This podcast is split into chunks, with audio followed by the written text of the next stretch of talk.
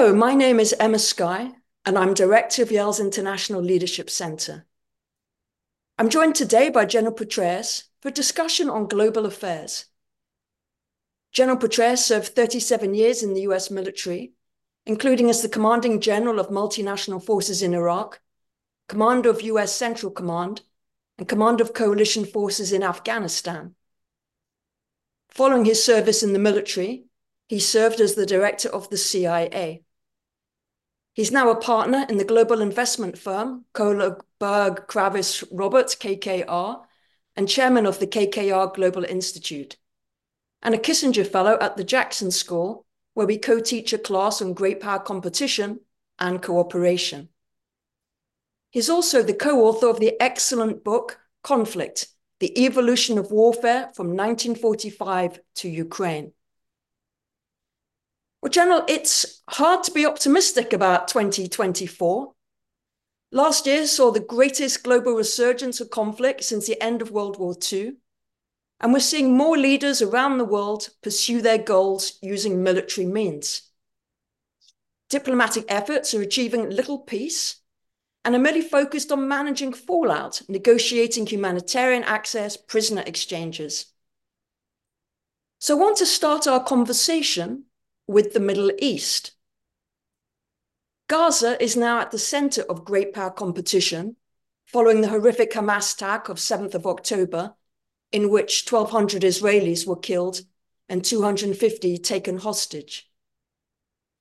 US support has enabled a ferocious and disproportionate Israeli response that has caused the deaths of over 25,000 Palestinians, 40% of whom are children, leading to accusations of war crimes, ethnic cleansing, and genocide.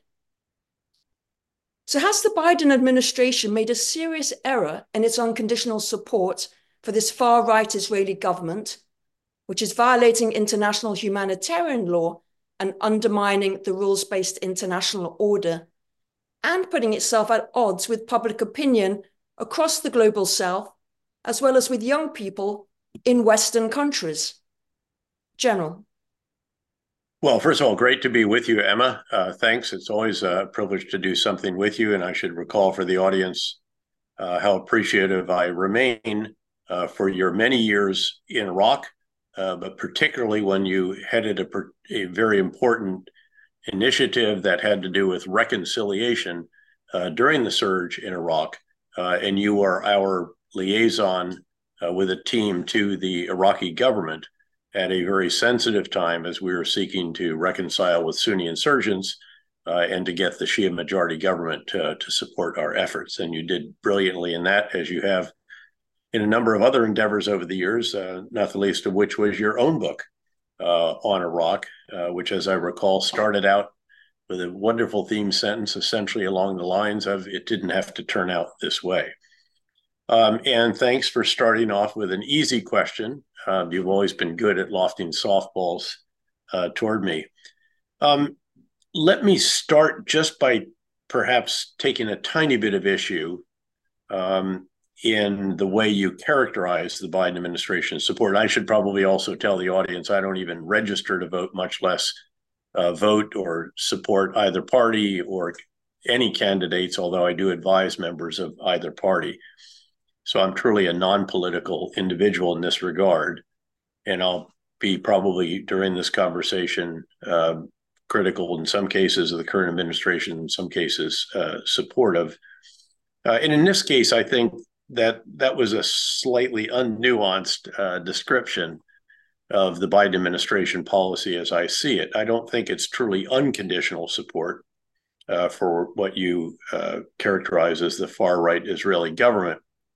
I think it's m- more conditional than that. Uh, certainly, there has been an unequivocal uh, support for Israel's right to defend itself uh, in the wake of the horrific uh, events of 10 7, uh, unspeakable barbaric actions uh, that resulted in a very considerable loss, considering the size population of Israel. And, you know, to put it in perspective, the equivalent number in US terms to the 1,200 who were killed would be 42,000 in the US case. And the equivalent number of hostages would be roughly somewhere around 7,000 or so. So this was a really traumatic event. And I think the administration was right, along with the vast majority of Congress, to uh, highlight Israel's right to defend itself against a group like that.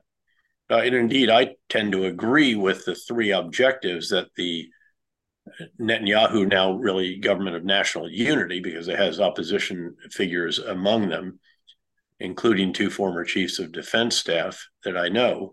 Uh, but the objectives to destroy Hamas, I actually think is correct. How you do that matters greatly. And I think the administration has repeatedly pointed that out. President, Vice President, Secretary of State all have repeatedly said uh, that there has to be a reduction in uh, loss of innocent civilian life, et cetera, et cetera. Um, dismantling the political wing of Hamas, I think also there's no way that Hamas can ever be allowed to run Gaza again the way that it did in the past, given what transpired uh, on 10 7. Uh, and then also, obviously, getting their hostages back. Although the third objective is obviously in considerable tension with the first one, because the third objective, getting the hostages back, would very likely require some kind of ceasefire uh, of an indeterminate period, prisoner swap, uh, and extensive negotiations and so forth that would allow Hamas to regroup, uh, resupply, and, and, so on. Um, the challenge I see it uh, is that the way this is being done, uh, again, as the president and uh, Secretary of State repeatedly have noted, um, does really matter. You'll recall that in the operations center of the command post that I was uh, privileged to lead, uh, having visited every one of those command posts over the years when I was a two, three, and four star in Iraq, and then you stayed even longer. Um, there was always a sign on the wall that asked, Will this operation take more bad guys off the street than it creates by its conduct? And if the answer to that question was no, in other words, it's going to create more bad guys, it's going to uh, inspire the next generation of jihadists or extremists then you're supposed to really re-examine that operation, figure out how you either get to yes or uh, put it on hold. Um, and again, I think that that would be something that would be very wise. I also think there need to be additional big ideas, if you will, to the three that I've described as the objectives of this operation.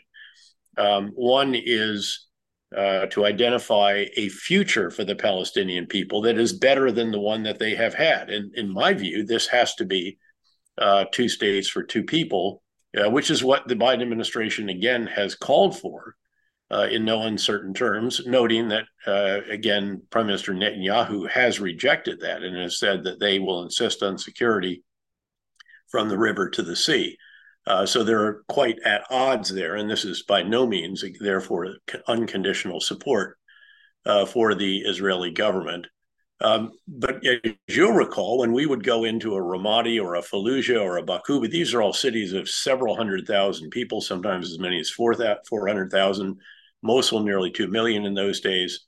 Uh, we would say that we are going to make your life better. We're going to get the extremists out of your midst or the insurgents or later on the Shia militia out of the Shia populated areas. Uh, we will then secure you. Uh, we'll then do reconstruction. We're going to restore basic services, repair damaged uh, infrastructure, reopen schools, uh, clinics, um, mosques, uh, markets, you name it. Uh, and then did it and carried through and showed that life would be better if they supported us and then ultimately transfer that support to the Iraqi government, which we were able to do uh, over time during the course of the surge, and it enabled us to drive down violence, as you'll recall, by nearly 90% during the 18 month period of, of the surge. And I think that there is an awful lot in what we did that would be very transferable uh, and provides a good model uh, for the Israeli Defense Forces and really for the Israeli government. The additional piece is then who's going to oversee Gaza. And certainly, Israel should not reoccupy Gaza for the long term, but I think they're going to have to run Gaza, if you will, or oversee Gaza uh, for a substantial period of time, uh, but should announce up front that they want to develop and uh, to enable uh, a Palestinian entity that would be competent, capable, trustworthy, and so forth. But I don't see one of those available on deployment orders, if you will, to come over from the West Bank, nor would they want to go in on the backs of Israeli tanks. Um, so I think that component is also very, very necessary. And then also uh, a real idea on how they're going to keep Hamas from reconstituting, keeping in mind that the military definition of destroy, which is what Israel seeks to do to Hamas, uh, requires them to render Hamas incapable of accomplishing its mission without reconstitution. That means you cannot allow them to reconstitute. In fact, that was learned the hard way after our departure from Iraq uh, in late 2011, and the Iraqi government and security forces took their eye off of what was by then the Islamic State. And the next thing you knew, a couple of years later, it established the first ever caliphate. We had to go back in, had to help them uh, to destroy the caliphate uh, both in northern Iraq and then also with our partners, the Syrian Democratic Forces in northeastern Syria. So, again, uh, to sum that up, I, I don't think this is unconditional support. I see why some uh, in certain parts of the world and, and countries might uh, see it as that. I think that the administration has tried to be much more nuanced than that. Uh, the Israeli government has not, in all cases, by any means, taken the advice that has been offered uh, on various aspects of the campaign. Then finally, I should just note that while I do believe that Hamas should be destroyed, again, this is not an organization with which you can reconcile, although they will need to reconcile with the tens of thousands of essentially bureaucrats that will be needed to turn the lights back on and get the water flowing and repair damage and so on. Um, but uh, at the end of the day, they they should approach this as a counterinsurgency campaign with a clear hold build rather than the idea of a conventional military campaign. Uh, and very worried about hearts and minds, as one always is in a counterinsurgency campaign. Over. So the Biden administration has been trying to prevent regional escalation and to sort of reimpose order in the region. But despite the attempts, things seem to be heating up.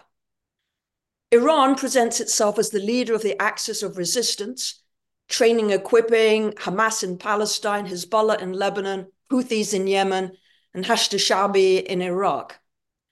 And, you know, in recent days and weeks, we've seen Israel and Lebanon firing rockets at each other, leading to the displacement of hundreds of thousands on both sides of their border the Houthis attacking Red Sea shipping, forcing boats to go around the Horn of Africa and disturbing the global economy, and the US, with UK support, bombing Yemen.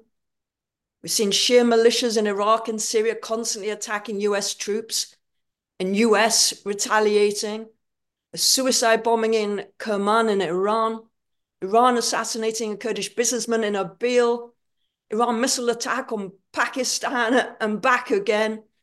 And it just seems to be, you know, going up and up and up. So the question I have for you is what does Iran want? And to what degree are its interests aligned with China and Russia? Well, that's another easy question. Thank you. Um, actually, it is with what Iran wants. As we all know, Iran has always, Iran's leaders have had three objectives really since uh, the establishment uh, of this particular regime, and that is to first and foremost stay in power, uh, second to destroy Israel, and third to oust the United States uh, from the region. There are some other objectives, uh, obviously, with some of their Sunni neighbors and so on, but that's essentially it. And their actions typically follow uh, from pursuit of those objectives. Um, I am I am concerned about the escalation in the region, but if we walk around quickly before talking about the alignment of interests with China and Russia, I would note that touch wood, I think Hezbollah has actually been constrained in how it has used this enormous uh, number of rockets and missiles, nearly 150,000 apparently, uh, and it's unleashing relatively modest numbers of those each day and limiting the distance that they're uh, attacking as well. And Israel is generally being constrained in response, although it has gone after some leaders uh, in Beirut and in Syria and so forth. That particular theater, though, I think, unless Israel is frustrated and about Hezbollah being south of the Litani River, which, as you'll recall, the UN Security Council uh, directive said that Hezbollah should be north of it. Uh, but the UN peacekeeping force there has been unable to push them north of that. If, if that becomes a concern, because it means that the hundreds of thousands of individuals within range from Hezbollah elements south of the Litani can't return home or have a very reduced quality of life, uh, then this could escalate. Uh, the Houthis in Yemen, I think this is going to be a tough uh, campaign, but they cannot be allowed to disrupt the maritime freedom of navigation in the Red Sea, which sees about 15% of maritime traffic transit it. Um, right now, that is is down considerably. Um, it doesn't have a massive impact on the global economy because it just requires ships to go a good bit farther uh, when going from Asia or the Gulf to Europe and vice versa, another 10 to 14 days or so. It doesn't reduce what would be much more important, which would be the flow of crude or natural gas out of the Gulf, which I don't think Iran will interdict because their own crude oil, about 1.5 million barrels or a bit more per day, goes out through the Gulf as well. Uh, but that would be significant. Um, the one that I'm most worried about actually is the Shia militia supported by Iran in Iraq, which have carried out way, way over 100 attacks now uh, on various U.S. forces and various Iraqi bases that are there at the request of the Iraqi prime minister to help the Iraqi security forces do what they failed to do in the wake of our departure in late 2000 dilemma, which is keep an eye and pressure on the Islamic State, because again, they can reconstitute if you remove that pressure. Uh, the Islamic State as an army, which established the caliphate, of course, that has been destroyed uh, but there are still substantial, essentially insurgent elements, terrorist cells, if you will, of the Islamic State uh, that, if not attended to, uh, could grow back, could reconstitute, could cause serious problems for Iraq and also for parts of Syria. Um, and so I'm worried that, and, and, as you know, once you remove your footprint, once you remove the infrastructure, the bases, the communications architecture, all of the different even the contracts uh, for everything. Once that is done, it's very difficult to reestablish it, as was learned when the U.S. went back into Iraq a couple of years after we left, uh, at the request of the Iraqis to help them again deal with a reconstituted uh, Islamic State. So all of these are very, very challenging. Um, I'd put the Iran and Pakistan ones in a separate category. That's really between the two of those. It doesn't have to do with Hamas. These others have some relation to, to Hamas in each case. Uh, those involve uh, individuals on each other's soil that are threatening uh, the other country. Uh, and when Iran carried out an attack, Pakistan had to respond. I don't think that will continue uh, unless, of course, these groups that have sanctuary uh, in Iran and Pakistan, respectively, are able to carry out significant attacks again. Now, how do these align with China and Russia? Well, certainly with Russia, which still feels as if it's in a competition with the US led West, and anything that diminishes the West uh, reduces um, our influence in various parts of the world, especially the greater Middle East, um, is seen as in its interest, especially as we are providing such substantial assistance for Ukraine and really leading the Western world in that regard. Although I'd point out that the European assistance now, in, in security terms, as well as in all different terms, so therefore adding in humanitarian, financial, economic uh, uh, support, uh, that in aggregate is more than double what the U.S. has provided, and it's just slightly more than the U.S. in the subcategory of security assistance. Um, but again, clearly aligned uh, with Russia, which is you know one of the BRICS: the Brazil, Russia, India, China, uh, South Africa, which now has added new members, uh, not all in consonance and in various views, but also then ties into the global south that does not in all cases embrace the rules-based international order uh, that we are so passionately defending with our western allies and partners uh, not for charitable reasons, but because it's in our national security and prosperity interests uh, to do so. Um, a little bit different with China uh, as the second largest economy in the world. China doesn't really want to see the global economy uh, stressed, especially given the economic challenges that it is facing uh, of late, which are really uh, quite significant. Um, and we might talk about later. But given that, uh, while they would like to have more interest, and for example, they brokered some kind of rapprochement between Iran and Saudi Arabia recently, showing their growing involvement there. Um, again, their interaction with the, the third world countries, they would like to also uh, see a global uh, order which at, at least doesn't criticize their domestic activities in the same way that the US led Western uh, countries often do. So, again, it's a fairly complex question. Uh, China and Russia don't applaud everything that Iran is doing. Uh, Russia probably a bit more so. It's much more of a revolutionary power in that regard. Not that China is a status quo power, uh, as I noted. But Russia, of course, also has the agreement with Iran when it comes to buying Iranian drones and, and presumably now missiles that have proven to be very, very helpful to Russia uh, giving the uh, sanctions on Russia and the export controls on what can be sent to Russia, uh, which makes it much harder for Russia uh, to build some of these systems on its own and to replace uh, many of the battlefield systems that they have lost.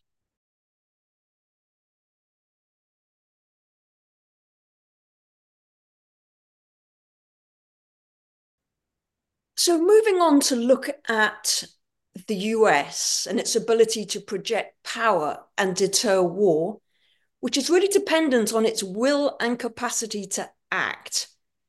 So I want to ask you how big an issue do you feel that America's political dysfunction is? We see a Congress polarized to the point of paralysis, and we see potentially two old men past their prime, shall we say, battling out for the presidential elections delegitimizing each other with the risk of violent contestation of the election results, and the capacity constraints facing, you know, in terms of strained US munitions production and poor procurement decisions? Well, um, first of all, as you know, I'm a tiny bit more of a glass half full than a glass half empty with great respect these questions are tending toward. Um, first of all, I think that uh, certainly there are challenges in Congress without question. Uh, the polarization and the partisanship is uh, very concerning, um, the dysfunction, as you term it. But I think that there will be agreement actually uh, on a package that, for example, provides very substantial additional assistance to Ukraine, uh, funding for the southern border, additional policies on uh, illegal immigration uh, and asylum, um, support for Taiwan, funding for the Federal Emergency Management Agency, you name it, I think it'll be in this particular package because it is required. Uh, but there's going to be a lot of drama uh, around that, uh, again, without question. But I think that we can certainly continue to play the role that we have, which is the leader of the Western world, the country, you know, indispensable power um, but certainly there are questions about the ability of the U.S. to continue to be the indispensable partner around the world. I travel that world constantly. I'm right. I'm in Toronto right now, and again, all eyes are on uh, the U.S. Uh, on the again dysfunction in the U.S. Congress, the potential outcome of the elections in the United States in November, et cetera, et cetera. Um, so there are challenges there, without question. Um, I tend to think we're going to get through those, um, but again, uh, it remains to be seen. Um, and then, in terms of the capacity constraints, uh, we are ramping up uh, the production of a variety of munitions that we never really thought we would use in the numbers that Ukraine is using on the battlefield, and that we are seeking to support them to continue to do. Uh, the European countries are doing likewise. Ukraine is doing likewise, and very impressively, I might add, in the latter category, having been there a couple of times uh, in the last seven or eight months and and talked to the individual the Minister for Strategic Industries, who is overseeing that particular effort. Um, so again, it's never as fast as we would like.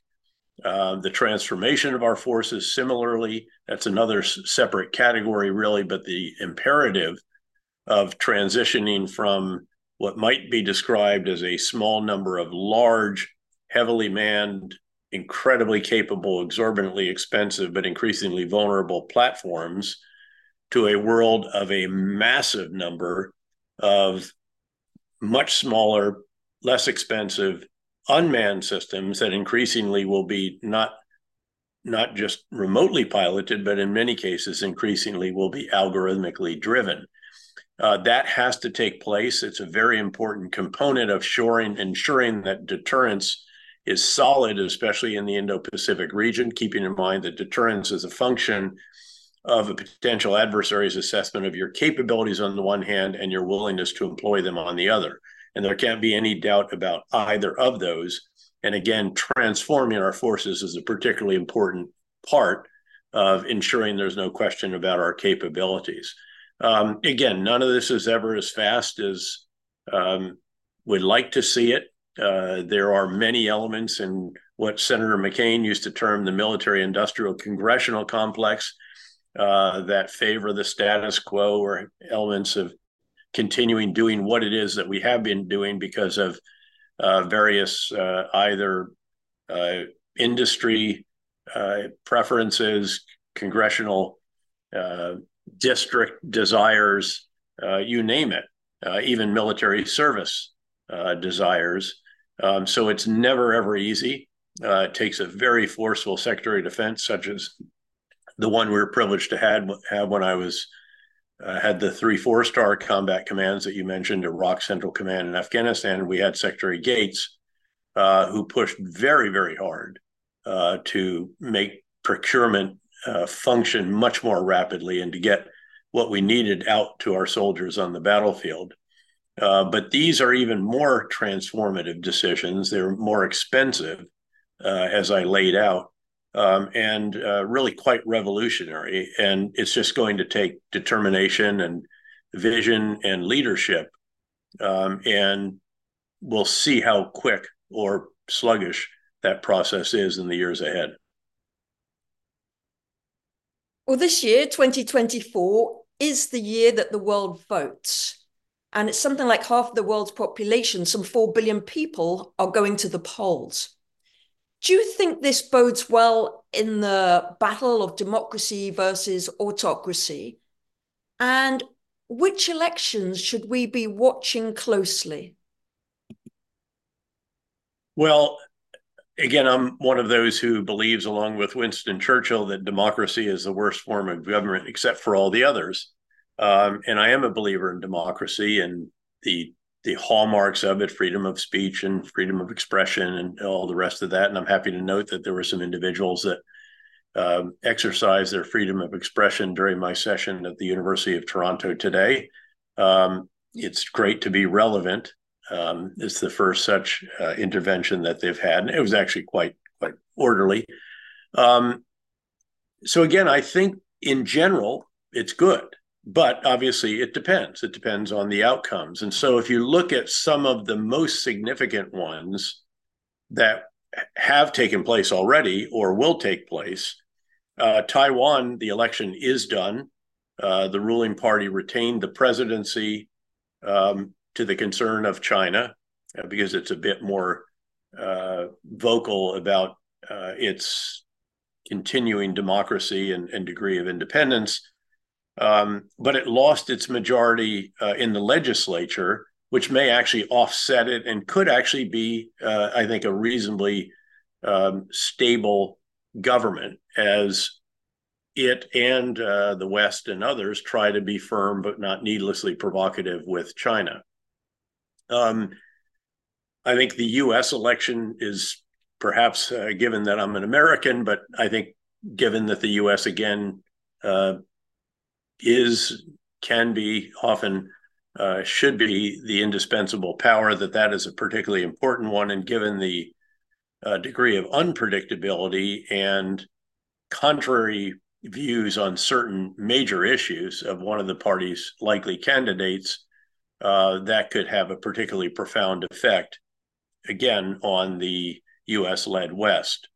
Um, I think India is a very important one. I think you know the the the odds are quite strong that uh, Prime Minister Modi will be reelected. Uh, there are issues there uh, that are causing some concern uh, that have evolved in recent years with uh, again some illiberal tendencies uh, emerging, a degree of um, perhaps polarization or again, if you will, partisanship uh, albeit uh, in this case, in some cases, between uh, religious uh, groups rather than uh, political. Um, but India is rapidly growing. Uh, it is the largest country in the world. It's the largest democracy in the world. Um, again, some of these issues, judiciary, press, and so forth, are under pressure. Um, but a hugely important country. And by the way, it also, of course, straddles uh, various groups in the world. It, the U.S. is its largest trading partner. It's a member of the Quad, uh, U.S., Australia, Japan, and India, uh, which is essentially in response uh, to Chinese growing influence in that region, in the Indo-Pacific region. But it's also a member of the BRICS, um, and it really has still in its DNA um, leadership of the non-aligned movement, and it often seeks to provide uh, a window into the global south. In fact, when we had the Trilateral Commission there last spring, India, I think, very notably included a number, it was the host country, and it included a number of countries from the global south and quite prominently put them on stage, I think, really, so that those of us from the US and the other developed Western countries that participate in the Trilateral Commission uh, would get a flavor of that. And so I see them, they see themselves in that regard. They also have a close relationship still with Russia. Uh, they buy a fair amount of crude oil from Russia, and many of their military systems are Russian or old Soviet and require spare parts from there. So again, it's a country that straddles many different divides and therefore is very, very important. Um, there's a Mexican election coming up. Again, we think that the ruling party will uh, retain the presidency. The question is what happens uh, in their legislature. Um, it is, Mexico is the biggest trading partner for the United States. Uh, again, another very large democracy, but one in which rule of law uh, and uh, policing and the judiciary uh, all have eroded uh, in the face of very considerable criminal empires. They're no longer just narco trafficante gangs. Uh, these are very substantial organizations. And successive presidents have shrunk from really confronting them in the way that many of us think is necessary. Uh, but for reasonable reasons, again, it would be very, very challenging. Uh, but the erosion, again, of the rule of law, and then also the current president's um, affinity for populism and for statist solutions rather than for free market solutions, private sector solutions, is also uh, of concern. And it'll be very interesting to see how much his successor uh, continues those or perhaps uh, modifies them slightly keeping in mind, of course, that a president can't run for a second term in Mexico. They get one and done, six year term. Uh, and then the question how much he will continue to influence the party that his likely successor um, will still be part of. Um, there's an interesting election in the European Parliament uh, this year that bears careful watching. Uh, that can indicate where the European continent is going in its sentiment. Um, we've seen the rise of some um, some right of center, some far right of center parties, and of course, uh, in the Netherlands this past year, uh, the the far right actually won the most uh, seats, but has not yet been able to form a government, and may not, but we'll see. But again, that's often then reflected in the European Parliament, and it does have influence within the EU uh, on certain policies. So that will bear a bit of watching. Indonesia, uh, again, the third largest uh, democracy in the world, um, has an interesting election with the current president's son as the vice president and a former uh, military chief of 20 years ago that I knew back in the day uh, when he was my boss's counterpart, the chairman of the Joint Chiefs, and um, is the likely uh, odd on odds on favorite. And we'll have to see then is there again uh, is there a tendency toward um, a, a, degree of authoritarian approach uh, that might be possible. Um, finally, of course, there's also Russia. I think we probably know what the outcome is going to be, uh, and I don't expect any seismic uh, developments there. There are a number of others uh, that I haven't listed either because we're certain of the outcome uh, or because, frankly, in some cases, the outcome either way is not going to be that transformative uh, for the world. Well, speaking of Russia and Ukraine, when we had this conversation a year ago, you were optimistic about Kiev's prospects, and NATO had a strong sense of purpose. But last summer, Ukraine's summer offensive didn't go as well as people hoped, and there were setbacks on the battlefield. And now Gaza is taking attention away from Ukraine. And Putin, it seems, is waiting on Western support for Ukraine to decline so that he can push Kiev to surrender and demilitarize. So Ukraine's future is not looking so rosy. And there doesn't seem a pathway to victory as defined by Zelensky. So is it a stalemate and a frozen conflict? Is that the best that Ukraine can now hope for? Where does Ukraine go from here? Yeah, first of all, as you'll recall, I was a bit of a qualified optimist. I was hopeful, certainly, but the qualifications had to do with whether certain systems would get into Ukraine's hands early, early enough to actually be employed. Um, and sadly, that was not the case. The U.S. tanks got in there very late, um, and the other Western tanks, in many cases, were delayed because of the delay uh, on the U.S. decision on uh, our tanks, uh, Western aircraft. That decision was delayed. The cluster munition decision was delayed. Longer range Army tactical missile system still hasn't been made, uh, and so forth and so on. So, unfortunately, they were not able to achieve what, uh, again, we hoped for. Um, and frankly, I think there has to be some credit to Russia, which had not been particularly impressive until that time, but turned out to have established a much more formidable defense uh, than anyone uh, actually realized prior to the offense uh, commencing. And uh, for all of the overhead imagery and all the rest of that in both open source and classified, the extent of the minefields was much greater than was uh, expected, much greater than Russian doctrine calls for, in fact, much, much greater. And the density of the mines turned out to be much greater. It's nearly double what it normally is.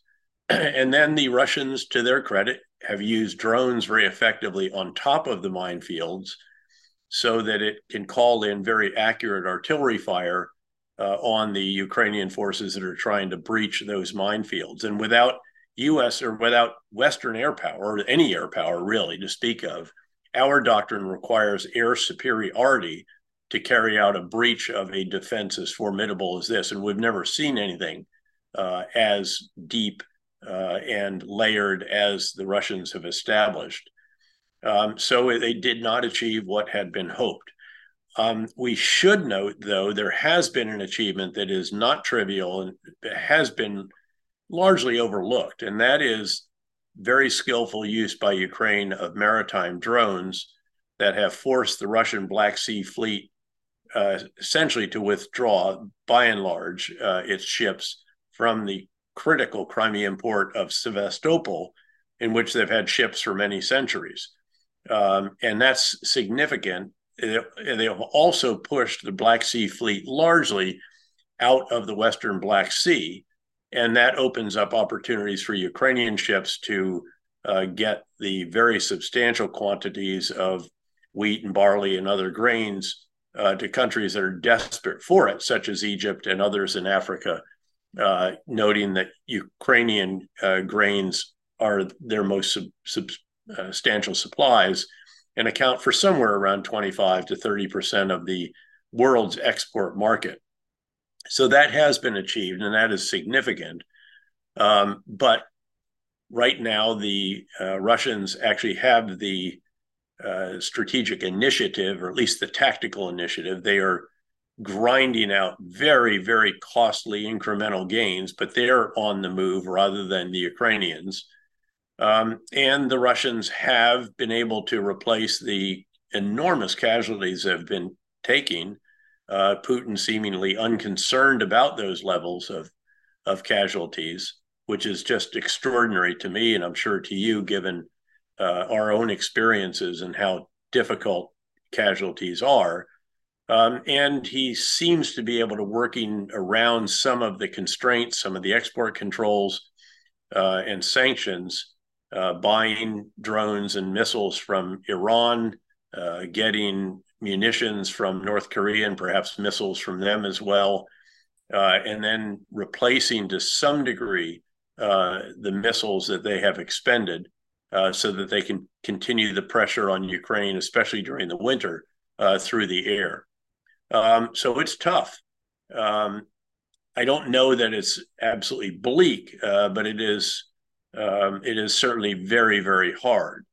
Um, the only pathway to victory would be the one that was laid out in a very forthright uh, interview by General Zaluzhny, the overall military uh, chief in Ukraine, with whom I spent over two hours the last time I was there in late September. Um, and he laid out various technologies, various needs, various uh, assistance that's required. Um, I don't think Ukraine's going to get all of it, but I think they will get some of it. And I would not discount their very substantial uh, technical expertise, manufacturing skills, uh, just sheer determination and awareness that they're fighting for their very independence and survival, and, and a variety of other qualities like that. Um, so the future, I think it depends. It depends. Does U.S. assistance and the amount that we hope uh, to see approved on Capitol Hill get signed into law? Uh, does Europe continue to, to follow through? They have some issues with Hungary uh, that they will have to deal with, and I think can and will. But again, it's not smooth sailing. Um, can the Ukrainians continue to generate the replacements for the casualties that they've taken now that that initial burst of uh, patriotism uh, is gradually being tempered uh, and the losses have been uh, quite significant? Uh, can the Russians keep doing it on their side? Um, all of these questions and the you know the relative nature of these, I think, is what's going to determine uh, where it goes from here. Um, and again, I personally strongly support uh, providing everything that we humanly can can uh, to Ukraine, noting as you observed that there is less attention on it uh, because of what's going on in Gaza and the greater Middle East, and because, of course, of the continued or renewed uh, focus also in the Indo-Pacific region, uh, where deterrence has to be rock solid.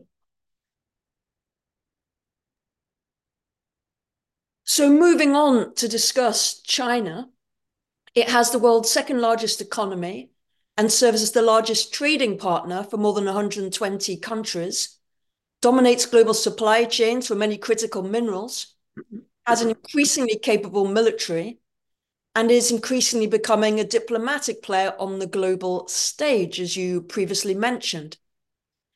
And yet, China is going through this economic turbulence are you more worried about a strengthening China or a declining one?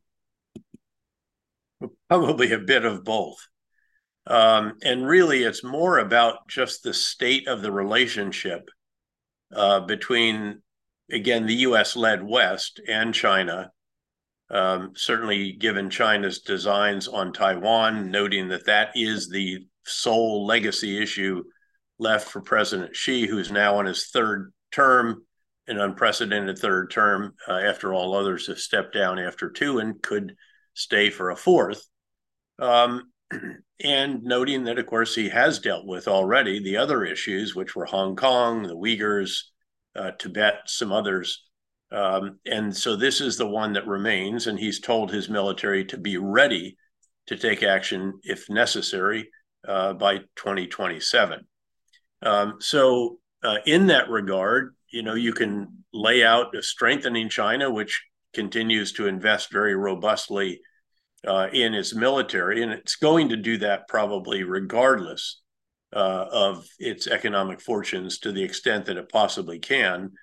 But a declining one, if there are real concerns about domestic upheaval because of continued very high youth unemployment, uh, because of the collapse of the real estate sector, which was the one sector in which many Chinese invested whatever they had, uh, and is somewhere around 25 to 30 percent of the economy. Um, if all of a sudden the various debts that they have, not just at the national but at the subnational level, uh, if those start to emerge as a problem, the general economic uh, slowdown, continued interference in the tech sector, um, innumerable challenges, uh, and the answer to how do you unify a country if it's going through these kinds of uh, issues often is to uh, appeal to nationalism and do so by painting an outside threat. Uh, we've seen some of this to a degree with the wolf warrior diplomacy, uh, beating up and killing Indian soldiers in the line of actual control in three different confrontations, many dozens of soldiers. Uh, the confrontations in the uh, Taiwan Strait, the South China Sea, the Yellow Sea, uh, diplomatically, informationally, um, economic coercion, all of these issues, which I would contend have largely been counterproductive uh, because there's much more uh, concern about investing in China now uh, than there was, say, 10 and a half years ago when I joined KKR.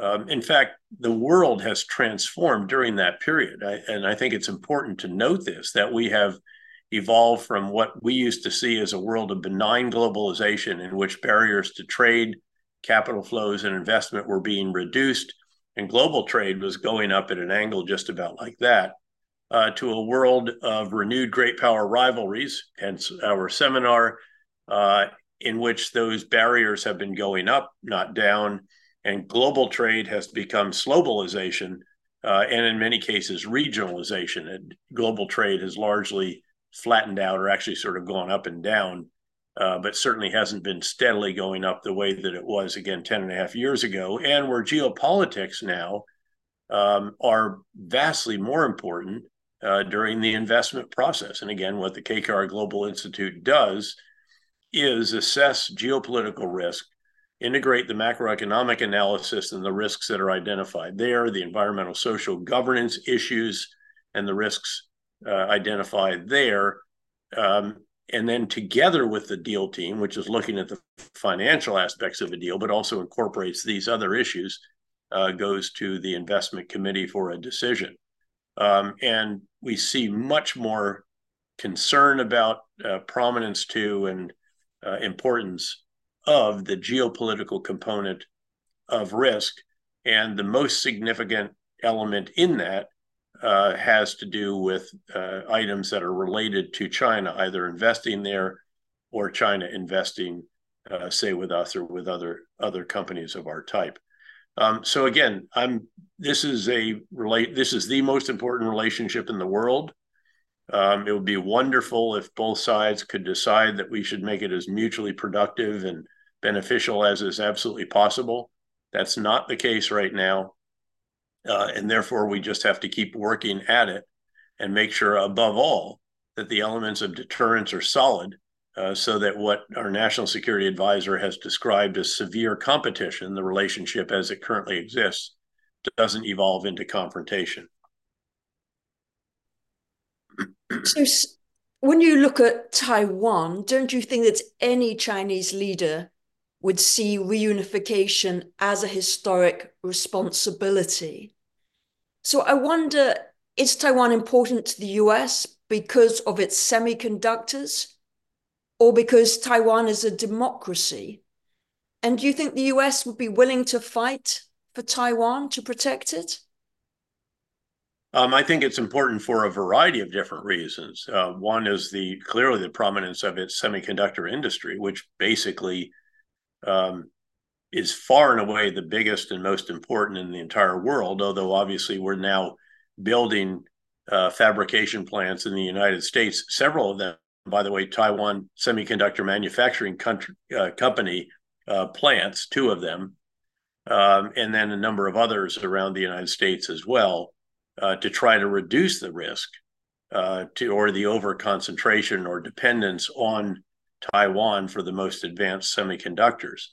Um, so that's that is crucial. Again, the world runs on semiconductors. The numbers of those in uh, individual devices now are, are staggering. Uh, but it's also because it is a fellow democracy and because we believe, again, that um, these are values and uh, principles and so forth to which we subscribe. And if we allow those to be uh, destroyed around the world, then we're going to see a, a reduction in the ability of democracies in various countries to withstand pressure uh, from uh, autocratic regimes. Um, the president of the United States has, on four occasions, and these are not slip ups, I don't think, I think it's uh, planned. Uh, he's four times said that the U.S. would come to the rescue of Taiwan. Yes, his national security has then run out, advisor has run out and said there's no change to our policy uh, on strategic ambiguity. But at the end of the day, uh, again, that is part of the effort to deter China's uh, actions, because again, it's the potential adversary's assessment of your capabilities and your willingness to employ them. Um, now, one of the lessons of the book that you kindly mentioned early on, in addition, particularly to the overarching intellectual construct for strategic uh, leadership, uh, is a recognition that what happens in one part of the world really does matter in others. And so some of the actions that we have taken in past couple of decades uh, arguably have undermined deterrence um, in different parts of the world.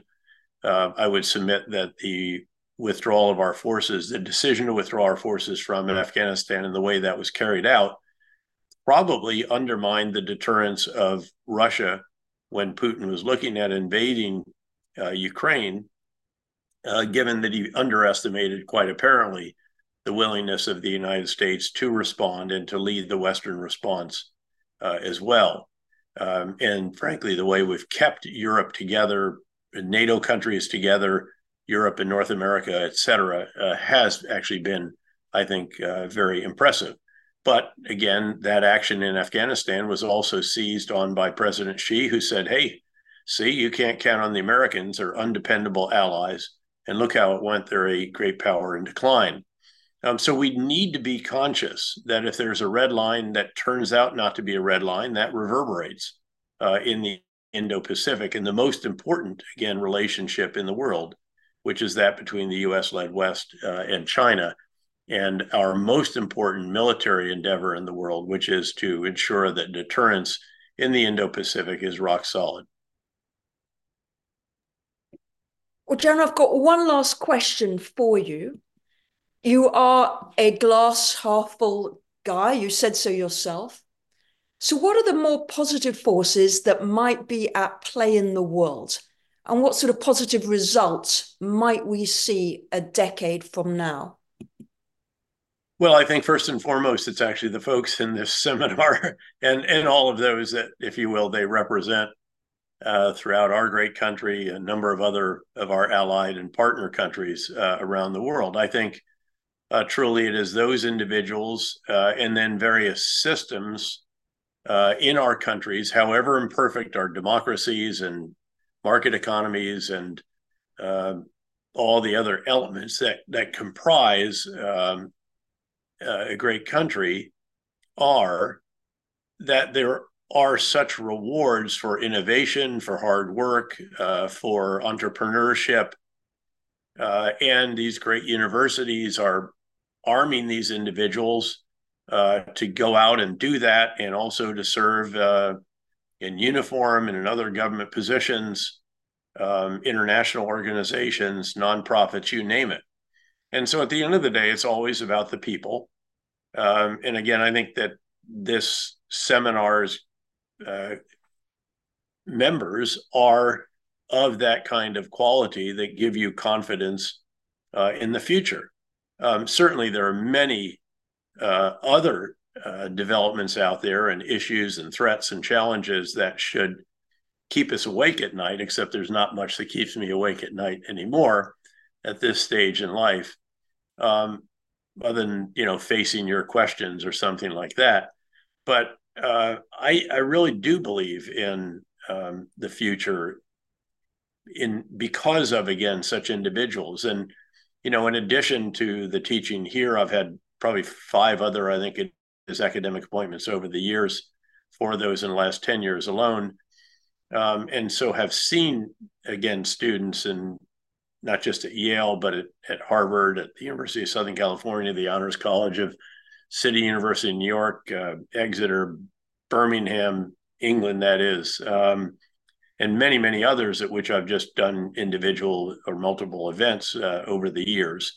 And I'm also a private venture capitalist, invested in some 27 startups. Few of them have blown up, but three are unicorns. And again, it just inspires me to see what individuals are willing to do, taking risk, uh, investing, um, not just their other people's money, but their own time and commitment and intellectual uh, capability to to turn a big idea, a powerful big idea, into uh, a real company. Uh, and again, if you're also in the world where I am with KKR, where we invest in in major companies, um, you get pretty impressed by uh, strategic leaders who are particularly skilled uh, and can perform again the four tasks of a strategic leader: getting the big ideas right, communicating them effectively through the breadth and depth of the organization and all who have a stake in the outcome of that endeavor or conflict, overseeing the implementation of the big ideas, the energy, the inspiration, the example they provide, uh, how they spend their time, their battle rhythm, the, the metrics they use, attracting great people, allowing those not measuring up to move on. And then that very important final step or task, which is to determine how you need to refine the big ideas so that you can do it again and again and again. And there's a lot of great individuals out there that have the skills to do that uh, and to again turn a, great big idea uh, into a really prosperous, exciting company. And so at the end of the day, that's what still gets me out of bed uh, in the morning and excited for the future of uh, not just our country, but of those of so many others around the world that embrace the kind of principles that that we hold dear as well. Well, General, thank you very much for your time and for sharing your wisdom with us. Thank you. Always a privilege to be with you, Lady Emma. Thank you.